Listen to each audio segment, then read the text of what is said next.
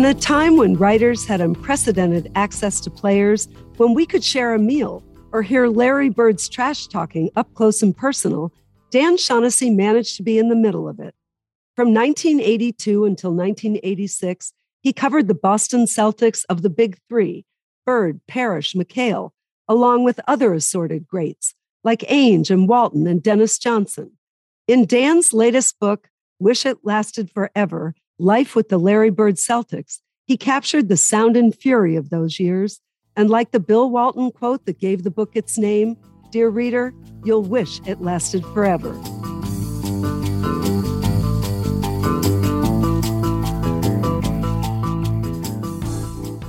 Larry Bird gave Dan Shaughnessy the nickname Scoop, which was a couple of years before he beat Dan in a free throw shooting contest where Bird had his entire hand wrapped up like a mummy.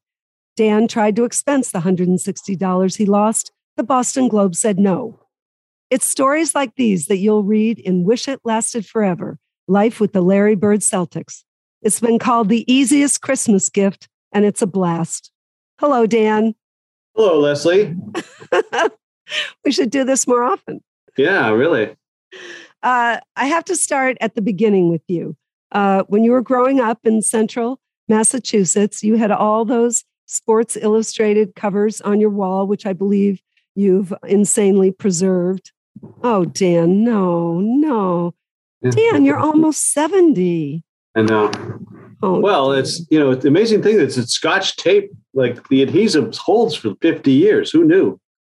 Well, didn't your dad work for a scotch tape company? He worked for the, the paper roll that it's the, those pictures are taped to. He would supply the paper roll, this giant brown paper that that they wrap meat in when you go to the butcher. It's that kind of paper. But uh, the Scotch tape from the 60s is still hanging in there. well, I'm sure you have a Bill Russell up there. What were the Celtics to you as a kid? I do. Bill Russell's right behind me with the last one, 1969, and uh, great Sports Illustrated cover.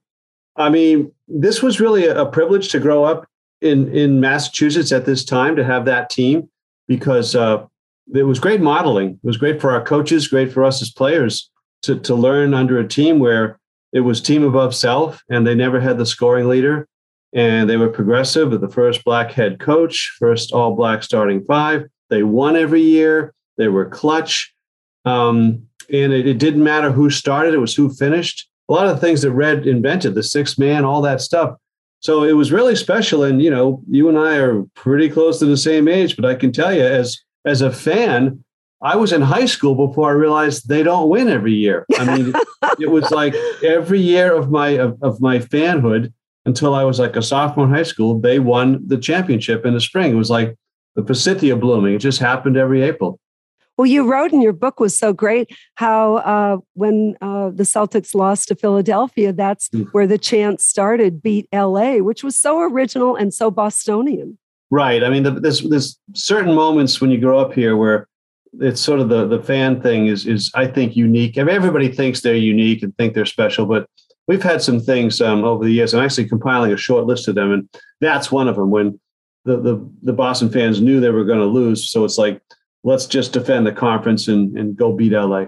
I don't know if this is you or our friend Bob Rodefield, but one of you I remember told me that pretty much the only book you read as a kid was um, Basketball is My Life by Bob Cousy, as told to Al Hirshberg. That's correct. And that book is on my shelf right behind me here. Uh, I, I, took it out of the library. It's, it was fun to go back to the, the middle school library and the town library and, and see your name because you'd have to sign things out.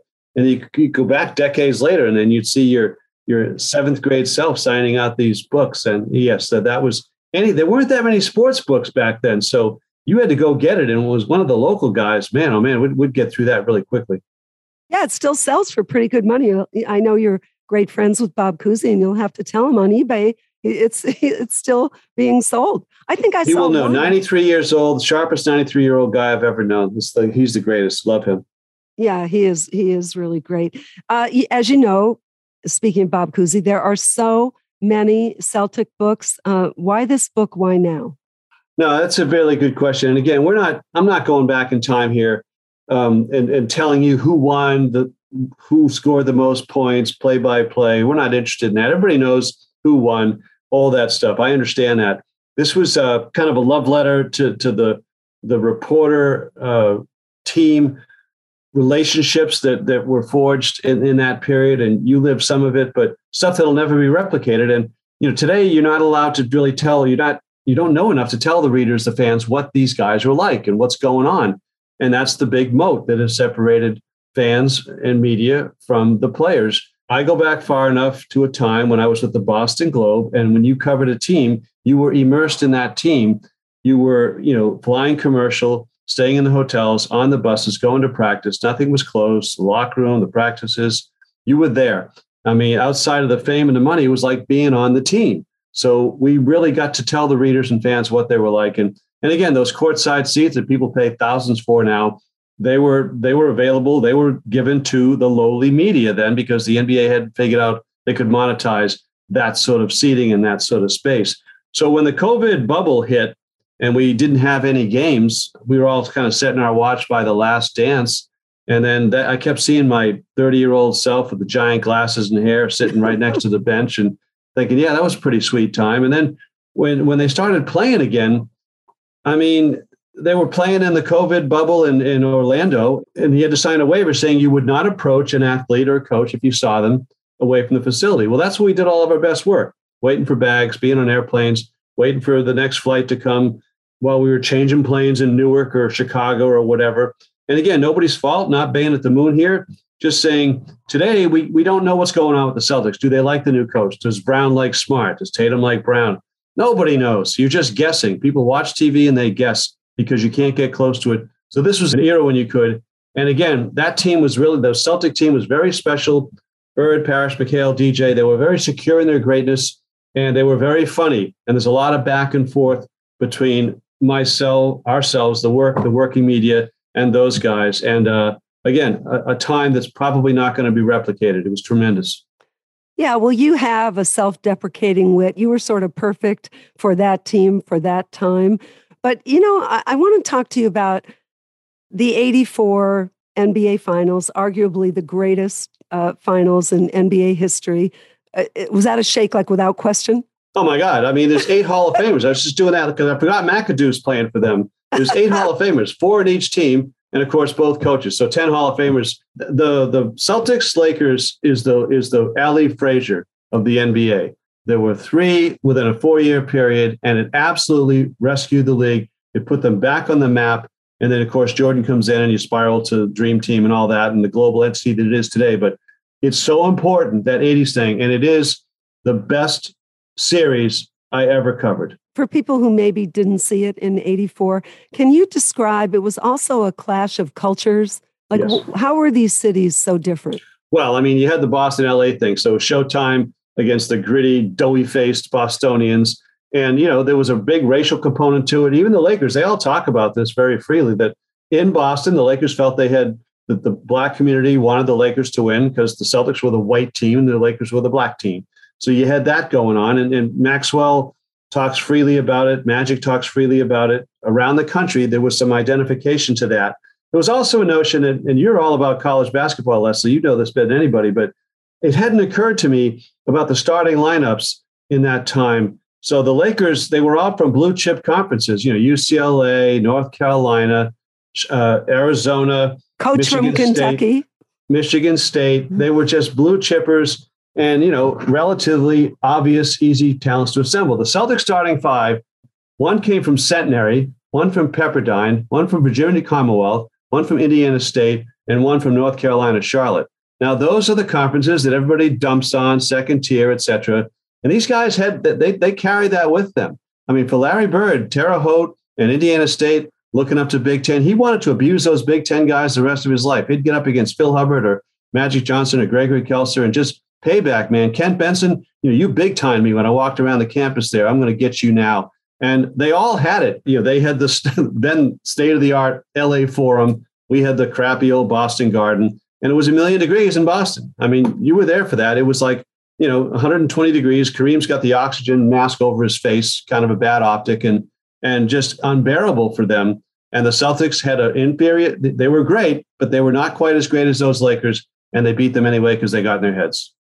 I remember after that game five, which you were right, it was 125 degrees. Oh, and I was in the Laker locker room. And of course, James Worthy was so soft spoken. So everybody yeah. were pressing against each other, sweat dripping down our face. And the great writer, uh, Diane Shah, turned to me and said, we fought for the right to get in here. Who wants to be in here? it was gross. It was totally gross. You know what I also remember that people I think will be shocked to know is that remember Jack Nicholson flew with us. We were all on the same flight. And I remember I was fortunate to be in first class for the after game two when uh, Nicholson had done the choke sign, right? And then he didn't want to look at any of us. But d- did you find that Nicholson loved the whole scene the way we loved having him. Oh, he was he was part of it. There's a picture of him in this book where he's he's grandstanding behind us, and the, it shows press row with Bob Ryan, Leigh Montville, myself, and and Larry Bird's wife is sitting right behind uh, Jack in a blue dress, and he was part of it. That he's a fan to this day. It was legit. He was already wildly famous then, and of course in '84. Uh, he was the reigning Oscar winner for Terms of Endearment, and that film was shown on that flight as we went after game two, we're on commercial flight, and the film was Terms of Endearment. He was too cheap to whip out the three dollars for the headset and read his book the entire way. And uh, there we were. I was not in first class, but Scott Wedman, who was, came back to apologize for not talking to me the night before. That's in the book. Uh, you had some wives run-ins. Nancy Parish hated me. I mean, yeah. it was a big, it was a big club, and Chief hated me, and Mrs. Chief hated me. So the night they won the whole thing in Boston, another million degree night, and um, I was bringing my stuff upstairs after the champagne soaked celebration to go right for the last edition of the Globe. And I hear these high heels clicking on the old linoleum floor of the old Boston Garden. And I turn around and Mrs. Chief wanted a piece of me and she was not having any of it. And I'm like, well, I'm glad you're all happy. You guys just won. Way to go. Chief had a good game. And I was saved by security. And and of course, they, the players loved that. I mean, the next time I talked to Larry Bird, he said, I heard Nancy Parish hit you with her purse. You know, That's they would love that kind of stuff. everybody loved everybody loved your relationship with Larry Bird because he was as funny as you were and he was up for it. In the late stages of one of those games at the Forum, they were down like 137 to 104. It was over, and Larry had a couple of free throws, and it was very quiet. And you know, they were just getting getting used. And in the quiet moment between free throws, a, a Forum fan yelled out, "Larry, how do you stay so white?" he was. I used to say that to Chris Mullin, but he was. Yeah, he really, really was. I understood that. Was the yes, you too. Was the um after game three, the bird we played like sissies. Yeah. If I understood your book correctly, you said the series, the tenor of it changed with oh the uh, McHale Rambis clothesline. Like, what was that? Amazing. I just had that on, on my. I've got the cassettes of well, the, the old disc of those games, and I was just watching Game Four yesterday. Magically done by Dick Stockton and Tommy Heinsohn at courtside. By the way, they were they, they did were great jobs on all of them. Tommy, a little bit of a homer, but yeah, a little bit, but it was good. a little bit for the so, national audience. So they lose 137 104. They should have lost all three. They should be down 3 0. It should be coming up to being over. And then game four, uh, they fell back behind by 14 again in the first half. I mean, it looked like they're going to go down 3 1. This thing's over. And um, and at halftime, you know, it was like no more layups. This was a thing. And Danny Ainge, he pulled Michael aside. He said, "Hey, I'm I take grief everywhere around the country for being the bad guy here. Everybody hates me." He said, "Somebody else hit somebody. Somebody else take a hard foul, and um, no more layups." And they were all saying it. And then in the second half, uh, the Lakers were still ahead significantly, and it was a fast break opportunity. Kurt Rambis was coming down the right sideline, and McHale just came across the floor and stuck out one of those Gumby arms, and Rambis Rambis's foot almost hits the rim. He's upended to that degree. There's a picture of his foot's just below the rim, and you know, obviously a hard landing. And yeah, I talked to McHale about this for the book, and you know, everybody knows. Kevin said, "Yeah, I'd be suspended for a year now on that hit." And in that time, it was two free throws, and we're going the other way. That was it. There was no flagrant foul, no path to the basket, no no and ones, no no nothing except two free throws. He missed one of them. And Cedric Maxwell had the greatest, you know, because the Celtics won that game in overtime to square the series. And Max said, he says, we got him now. He says, you know, before that play, they were like little kids running across the street, not even looking, just back and forth, just willy nilly. He says, now they stop, they hit the button, they look both ways, they wait for the light to change, and then they proceed. He says, We got in their heads. And he did. That same game, you know, Worthy was at the line. Poor James Worthy. He's like 21 years old. He's a rookie. He's from Gastonia, North Carolina, worshipped Cedric Maxwell as a young guy. And uh, he misses the first of a one and one, uh, not a one and one, but missed the first of two. And Max walked across the lane giving the choke sign. And the forum fans were yelling. Max, like, what are you booing me for? He missed the goddamn free throw. And um, it never, it, James Worthy talks about this. He says, you know, I spent, I was a child, I worshiped Cedric Maxwell, and now I got this asshole walking across the line. I missed a free throw. He's giving me the choke sign. It just was, it was hard for him. And uh, he said, I'd never been in an ugly environment like that. And uh, and Max said, he said, James Worthy, much better basketball player than me, but in that moment, in that time, I had him, and everybody knew it. And he did the rest of the series. They go to game seven. It's been six games, two overtimes. Um, what do you remember of that scene going into game seven? Two rules were changed because of this series. One was the 2 2 1 1 1 format, which went away for like 35 years because of that.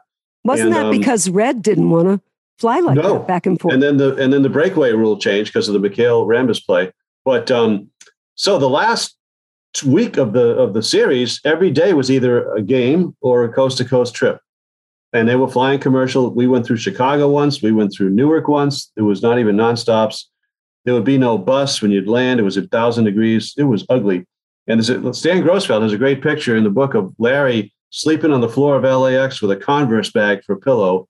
And that's that was the travel. We were just getting a few winks before boarding and back and forth. So every anyway, everyone's exhausted. Thousand degrees again in the garden. It's game seven this thing has come to fruition, but you can feel that it's shifted and the Celtics are very confident. ML Carr's running up and down like a crazy man, pounding on the Lakers' door saying, Get out here, you LA fakers. Take your beating like a man. Come out here, Tragic Johnson, you know, just carrying on. And they're out of their minds. Pat Riley, this is the low light of his professional life because they know they should have they should have won it in four. And now here they are in a seventh game in this hellhole, and then they got to try and make something happen. And Celtics beat him by like 11. But Maxwell, before the game, Danny Ainge had a stethoscope. He was in the locker room. Yeah, what was around, that getting about? everybody's getting everybody's heart rates, you know, see if, if your heart's jacked up, how you, you know. And Maxwell had like no pulse. Danny says, Well, I can tell you're ready. Maxwell said, That's when he said, Hop in my back, boys. I'll take you on home. And that night, Cedric Maxwell scored 24 points, which was his high for the season. It was the only time in 100 games he was the leading scorer in the Celtics after predicting he would bring him home. With eight Hall of Famers on the floor, he was not one he was the best player on the floor that night. But tell me, God, yeah, yeah, that's true. Also, the, one of the best quotes in the history. Oh my God, he's a machine. history of sports. But uh, in that locker room before, did you see Danny Ainge with the stethoscope? And didn't ML Carr have goggles or something? ML had been some some liquid had been thrown at ML at the forum uh, as he was coming off the floor because he was taunting them left and right. He wasn't playing much, but he was a mouthpiece and he was a tough guy. You know, he had been a prison guard before he was in the NBA. He was Larry's bodyguard his first years in the league. Nobody wanted to mess with him because he was he was he was tough. So he got the stuff thrown across his face, and he claimed he had conjunctivitis, but he was just he was just mocking Kareem. He was mocking Kareem with the goggles and Worthy. He was mocking them, which is everybody knew it, and it was, he was just carrying on. And he had these dime store fans to fan the players, and they'd come off, and it was. Uh, it, it, it was it was nutty. It was great. How were you able to build the relationship with Larry Bird? I mean, didn't didn't it not go too well the first time you tried to? Well, yeah. So you know, Larry's not trusting of strangers. I understand that, and he's shy and didn't want any part of autographs or having his picture taken. I, I mean, I get that. He didn't talk his senior at Indiana State and just wanted to play, and it was very overwhelming for him. But by the time I came along, it was his fourth year in the league, and he was a little more savvy about it, but I, I was a new guy, so not to be trusted. And um, first first road trip, it's the Richfield, Ohio, Holiday Inn, you know, by the old Richfield Coliseum, where Harvey Green, your good friend, talks about thinking it was a Bates Motel, and and the fact that they're staying in a Holiday Inn, where literally that when it was snowing hard, the flakes would get through the seams of the windows there, and you see the shutters fluttering, and no mini bar. There was a vending machine next to the rusty pool downstairs. It was gross. And um, the night before the opener, Larry Bird and Quinn Buckner were sitting at one end of the bar, and I come in, the loser end, no one in the bar. And uh, it was, I just had a you know, little hamburger or something. I sent a round down, and then I made a huge mistake when I got up to leave. I sent another round down. Oh, Larry God, hadn't acknowledged no. any of them. That was horrible. And uh, Larry just told the barkeep no, and he, he would not accept the round because Quinn Buckner had kind of nodded at me after the first one. So it was like the worst rejection I'd felt since asking Temple Bruner to slow dance a whiter shade of pale in 1967 at Groton High School. So I asked Quinn Buckner 37 years later, do you remember that? He says, oh, yeah. He says, that, that was Larry establishing that, you know, you weren't to be trusted. He wasn't going to be indebted to you. He was smart then. He's smart now. He didn't want to owe you. And you were the new guy. And that was not okay. So Larry blocked my shot right out of the gate. But gradually that got better. You know, I had the nickname Scoop. But he'd always say, Scoop, do you notice how quiet this locker room gets? You walk in here, you know, and I understood that. But he noticed everything. You know, there's always guys, it's like in middle school, the agitators, and they were playing in Portland. I got hit in the head by a Kenny Carr warm-up pass down the other end. And Larry saw that. My glasses went flying and and he he he couldn't wait to track me down at, at the bar after the game. Oh, Scoop, I saw you. You was pissed. You got hit in the head. That was great and just stuff like that. There was one night, Lesley, when he had that shooting ritual at the Garden, which is a very kind of a cool thing in Boston history. You know, Boston Garden, 1928, old, old, old, dark. He'd get there in the mid, late afternoon. He'd come out and shoot around 4:30 for a seven o'clock game, and have one equipment guy, Joe Qatato, just rebounding. And I was an early guy. I'd come in and I had those giant porta bubbles and plug it in. Of course, our seats are right next to the bench down that end. And um, you know, Larry's doing his shooting and I'm setting up and he comes over and says, Scoop, what are you working on? I said, I'm working on your free throw streak because Calvin Murphy's got the NBA record of 88. You're in the 60s now. So, but this is a first edition story. I know you're not newspaper savvy, but this gets up to Maine and the Cape Cod. And don't miss tonight, or it's really going to make me look bad when these people pick up the paper tomorrow. So he says, I got you, Scoop. And uh, of course, he goes for two in the first half he makes the first and he turns and winks at me before making the second one. I mean, who does that? That, that stuff does, does not happen anymore, and it's okay. But it was just the the presence and the wherewithal. He did this with, you know, Mike Saunders, the trainer of the Knicks. Um, you know, Larry was banking threes toward the end, you know, because he won that three point thing three years in a row, ten thousand dollars for ten minutes work. He loved that. So Mike Saunders saw him banking threes for a Knick game in Madison Square Garden and said, "What are you doing?" He says, and Larry said, "I can do that." And he says, Well, you wouldn't do it in the game. He says, You give me five bucks, I will. So sure enough, late in the fourth, they're killing the Knicks and he banks a three pointer and he runs by the Knicks bench with his greedy palm extended. you know, that's that's how he was. How did it happen that you played him in horse? Oh, so this was in the 85 conference semifinals. His hand was messed up. You've seen his fingers, looks like a baseball catcher. They're bad anyway. And uh, he had been in a barroom fight. This came out later. It wasn't great for anybody, but so he was playing with his hand taped like a web during practice before they were playing the Sixers in the playoffs. And after practice, you know, a lot of national media there. And I said, we're at that little Greek college in Brookline. I said, you can't play with tape on your hand, can you? He said, Scoop, I could tape my whole hand up, make more shots than you. And I said, well, that's probably true, but that's not really what we're talking about. So, anyways, and he really wanted it. He said, no, no, no. That's what we're going to do, Scoop. We're going to take 100 free throws, $5 to throw. He had this whole thing set up. He must have done it before. And um, so I, I figured I did the math quickly. I said, well, m- most I lose a hundred dollars here if I miss them all, and he makes them all. So this is a good story. I'll I'll sell this. So he uh, they taped his hand like a fist, like a shot put. So he was not not not going to have any fingers. And um, he said, we'll go in rounds of ten. We'll take three warm ups. He says, you want to go first? You want me to go first? I said, I said, I'll go first. He said, oh, you don't like the. He said, you don't like the pressure, do you? I said, that's right. So I made six, and then he got up and he pushing it off. He made six. And then we both made like six or seven the second round. And then in the third round, when I was rebounding, he said, I got this figured out. And he did. They were all going in. I wasn't even moving, just through the net. He made 86 out of 100 with his tape his balled up. Taped up. And I, I, I was in the 60s somewhere. It was $160 anyway. At midway point, I asked him if we could stop now. I owed him like 45 after 50. He said, Well, you know, he gave me a buyout option. It wasn't attractive. So it's $160. So the next day I went to, it was Bay Bank then. I got 820s.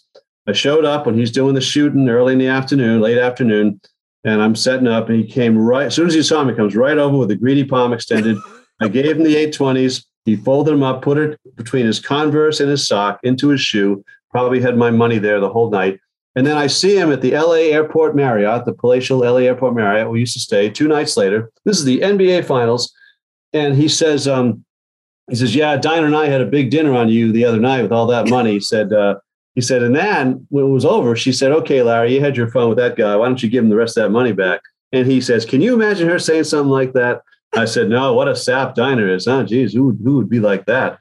And then he said, "He said, yeah, we're going to be out here a week because of this two three two format. We never stay a place a week, and I've been able to save up some of them frequent flyer miles, so she's coming out here." I'm like, Jesus, you cheap ass. It would have, would have been Amtrak if you didn't have your miles to get Dinah to LA for the week. I mean, this is ridiculous. So there was no possibility that he would say, forget it, Dan. We have Oh, fun. no. And Lesley, when he got hired as coach of the Pacers, fast forward like 15 years, and we were doing a radio show in Boston. We got him on the air, and I couldn't believe he was coming back to work that hard. You know, it's so hard working, coaching. And I said, I can't believe you're doing that. And he's on the radio somewhere in Indiana. He goes, Scoop, all I know is I got an extra $160 in my pocket right now. He never forgot the number. If you see him, ask him how much. He'll tell you he knows exactly how much he got. Did he really not know who Bruce Springsteen was? That happened. So the old um, Dallas Mavericks played at Reunion Arena, the beautiful Reunion Arena attached to the Atrium, uh, Atrium Hyatt. And we had a rare couple of nights off in Dallas after playing San Antonio.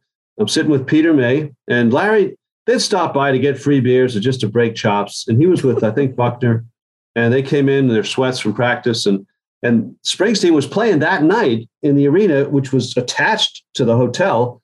And um, we are having some late afternoon beers, and all of a sudden the, the gates opened for that show, and hundreds of kids came pouring through the lobby, you know, teenagers, young adults, and and Larry said, "What's going on?" And we said, "Well, Springsteen's playing next door tonight." And he said, Rick Springfield? He said, No, no, Springsteen. He said, Who's that?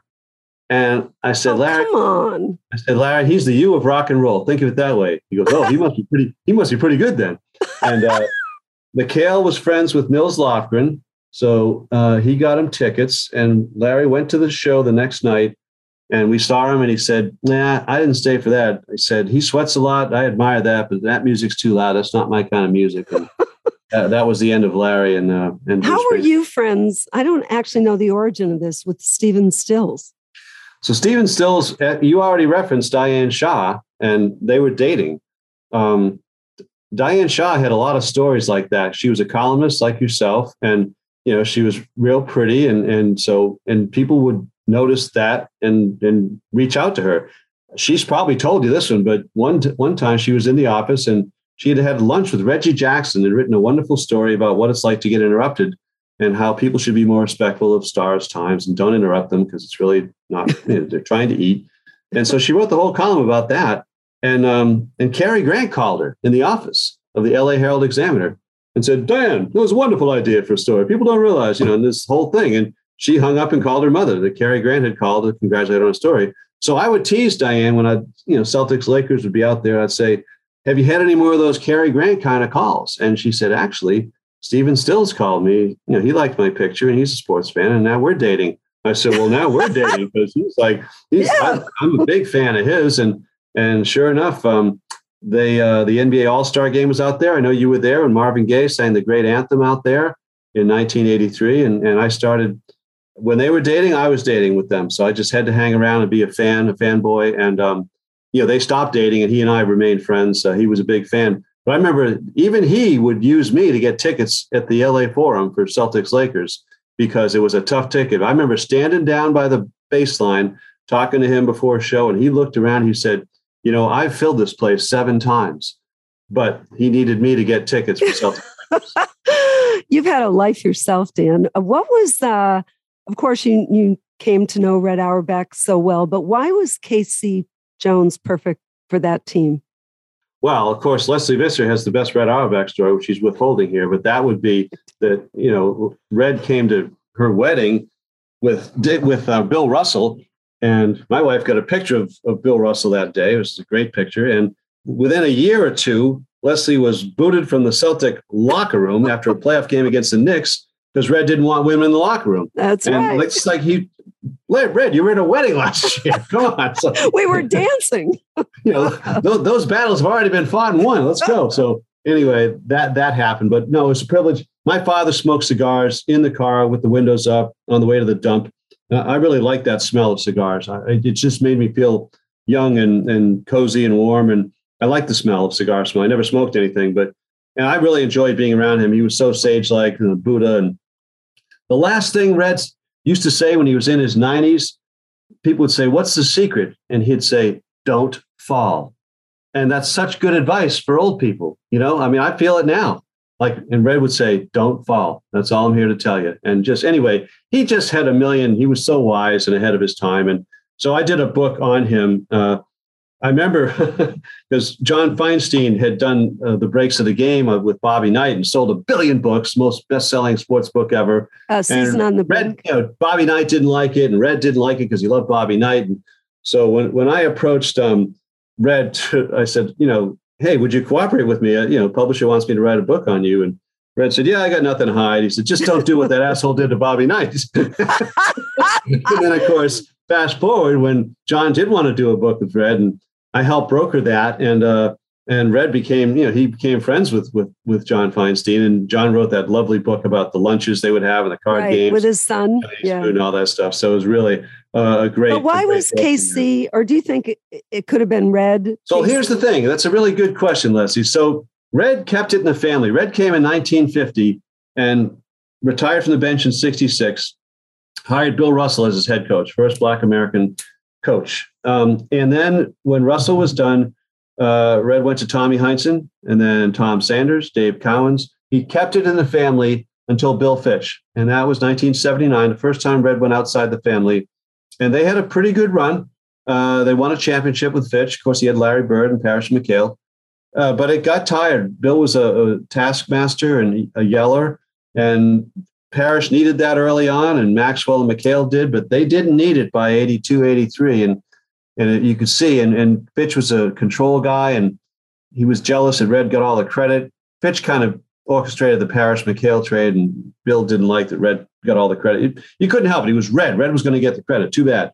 So anyway, uh, it was growing old, and, and he had to go. And when he left, Red went back to the family. So K.C. Jones comes on, and K.C. had been an assistant under Fitch and not respected by Bill Fitch. You know, he would embarrass him in front of the players, and players love K.C. Jones, and rightfully so. K.C. died last year, and Larry Bird said, "It's the nicest man I ever knew," oh. and there's a mm. reason for that. K.C. did not have ego. He knew how to coach great players because he had been a Hall of Fame player, played with Bill Russell in college and the NBA. So K.C. was basically roll the ball out there, perfect guy for that time. And that that finals you covered in '84 I mean, K.C., he wasn't a tactician. He was not current. He often didn't know things, but he had Dennis Johnson guarding Byron Scott and Gerald Henderson on Magic, which was a terrible idea. And the players just fixed that themselves in the middle of the series. They, they didn't even talk to him. They just did it. And K.C. was not offended or violated or territorial. He just let it happen. And, and that, that was fine. It was not going to be a thing. Here's the point where K.C. was not current. So Johnny Most, the great broadcaster, he was our Chick Hearn. And Marty Glickman all rolled into one. So Johnny was a big time homer, and and you, you, had all that all that great stuff. And Johnny was not current either. And I remember Jamal Wilkes was was traded from the Lakers to somewhere, and Johnny wasn't aware, and K.C. wasn't aware. So it was pregame Laker Johnny doing his pregame show, and he said, "How are you going to stop Jamal tonight?" And K.C. started talking about how they, they were going to stop Jamal because you had two guys talking about a guy who wasn't there anymore. and it was the head coach and the broadcaster. And they talked about the strategy of shutting down Jamal, who was playing for the Clippers at the time. And we'll go to the Parker House and sing a few songs. oh, crooner, great crooner, great crooner. The uh, the name of your book comes from something Bill Walton said. Mm-hmm. Uh, why would he say that about that time in his career when he was coming off the bench? Well, Bill Walton, again, you know him, and you know he and Kareem are the greatest two college players of all time, in my estimation and the Christian success Laettner. they. Okay, well, uh, just Christian Laettner never made 21 out of 22 shots in the final. I mean, just you know, didn't Christian win 88. Laettner did not miss a shot in the Duke overtime over Kentucky. He went to four straight Final Fours. He had I'm not saying game. better than one or the other. I'm saying you just can't omit Christian Laettner. Okay. He went 88 in a row. I have to look that up. I I, I, I believe everything you're saying. But anyway, so uh, the Walton Laettner, all right, we'll get to that later. But so Walton has this career obviously NBA, wins a championship in his second season. He's MVP. His body breaks down. The the college was much better for him, twice a week than five a week, and um, he just had bad feet. And then he has to ends up in Clipper jail for a bunch of years, and where he's not playing at all most of the time. There's lawsuits, doctors, horrible. And he got out of Clipper jail, and he it was almost like a Faustian bargain. He got one year of his life back he got to play 80 games. It just was random that he was healthy enough to play because that was it. it. It went away. He only played 10 more games the rest of his life. But the 85 86 season, he got to the Celtics. He wanted to play with Larry Bird, who he worshiped. He worshiped Red Auerbach. He worshiped the parquet, Bill Russell, the banners, all that. You know, he was a La Mesa kid, all Californian all the time, but he had a, an uncommon appreciation for those Celtics of the 60s that we all grew up with. And um, and it, it was, and he will tell you, it, the Celtics saved my life. That's how he felt. And he cannot, do you read his, well, I know you have, but the quotes he says in this book, it's just like a guy talking about it's unbelievable. I mean, and he's Mr. Hyperbole anyway. He'll say this is the greatest hamburger anyone's ever eaten. You know, it's, everything's like that. But I mean, he told me, he said, Dan, empty the thesaurus when you write this book because you can say anything you want. You cannot overstate how great this was. It was the greatest year of my life, and I wish it lasted forever. Which, of course, is the title of our book. Oh God, that and didn't Bird loved him? Larry loved. Oh my God! Bill? So I mean, great story you know, middle of the season, they're in Indianapolis, and Bill just wants to go to Mecca. He wants to go to French Lick, where Larry grew up, because for him, that's that's what it's all about. And he asked K.C. for a hall pass if they could take a road trip. So they do. After the game against the Pacers, it's like we'll see in Chicago, whatever. It's two days away. We're going to go to French Lick. So Quinn Buckner, who was then playing for the Pacers, you know, Indiana great, and Larry Bird and a state cop who was a friend of Larry's and Buck and, and Walton, they drive overnight from Indianapolis to French Lick, the southern part of the state, rural.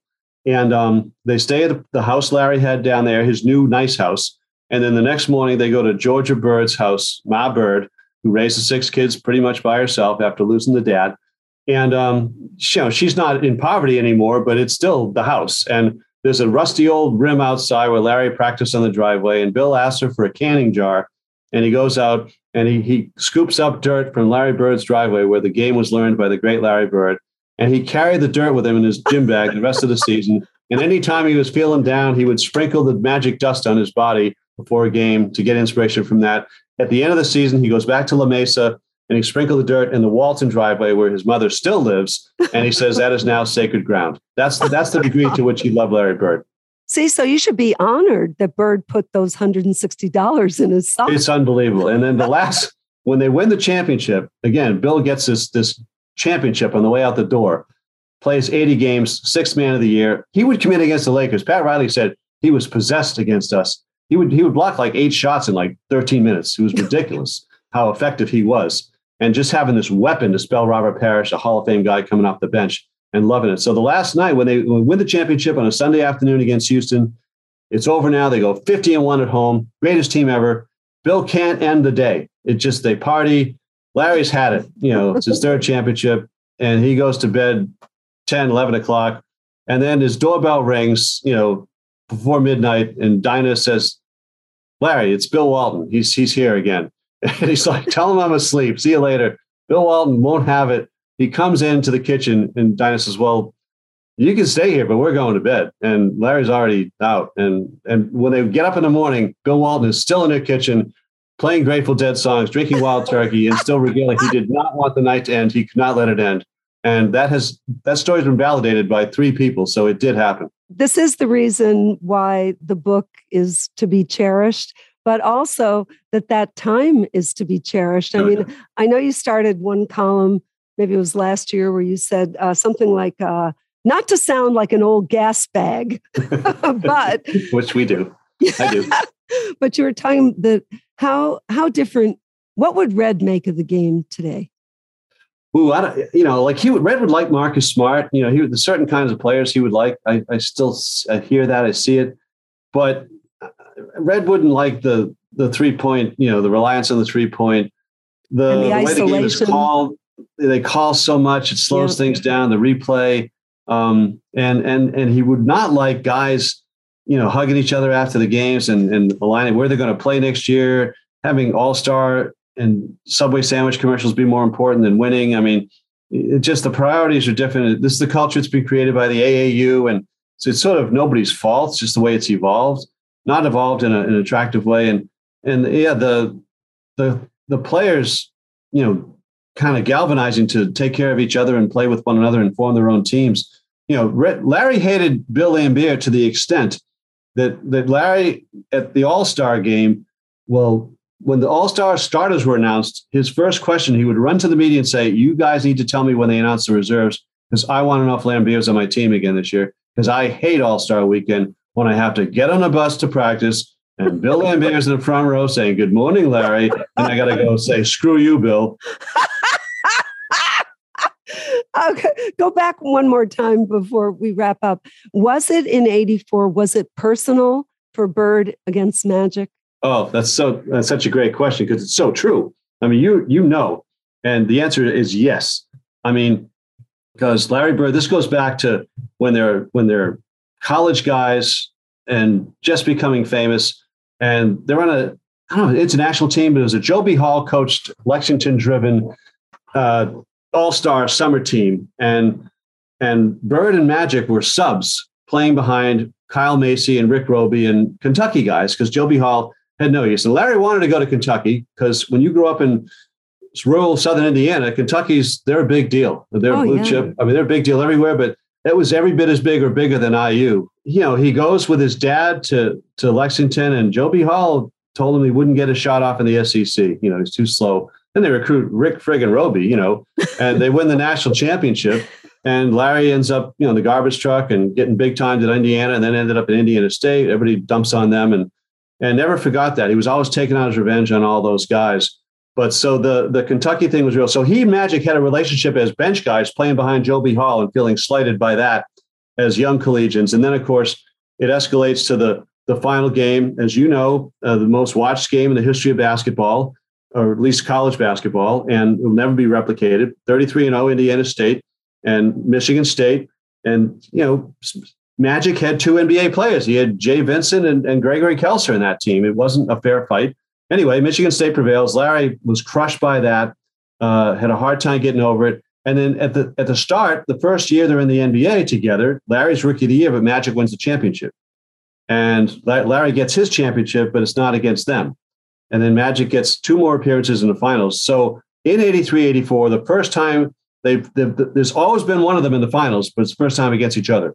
And it's the beginning of the Ali Frazier, the three times they face. And it was the only one Larry won, in my view, the most special to him. And Buckner, any of those guys will tell you because he finally beat Magic. God, you know, it, it's so Shakespearean that whole yeah. th- those years leading one to the other. Dan, you are so much fun. I could talk to you every day, and I almost do. Kind of do, yeah.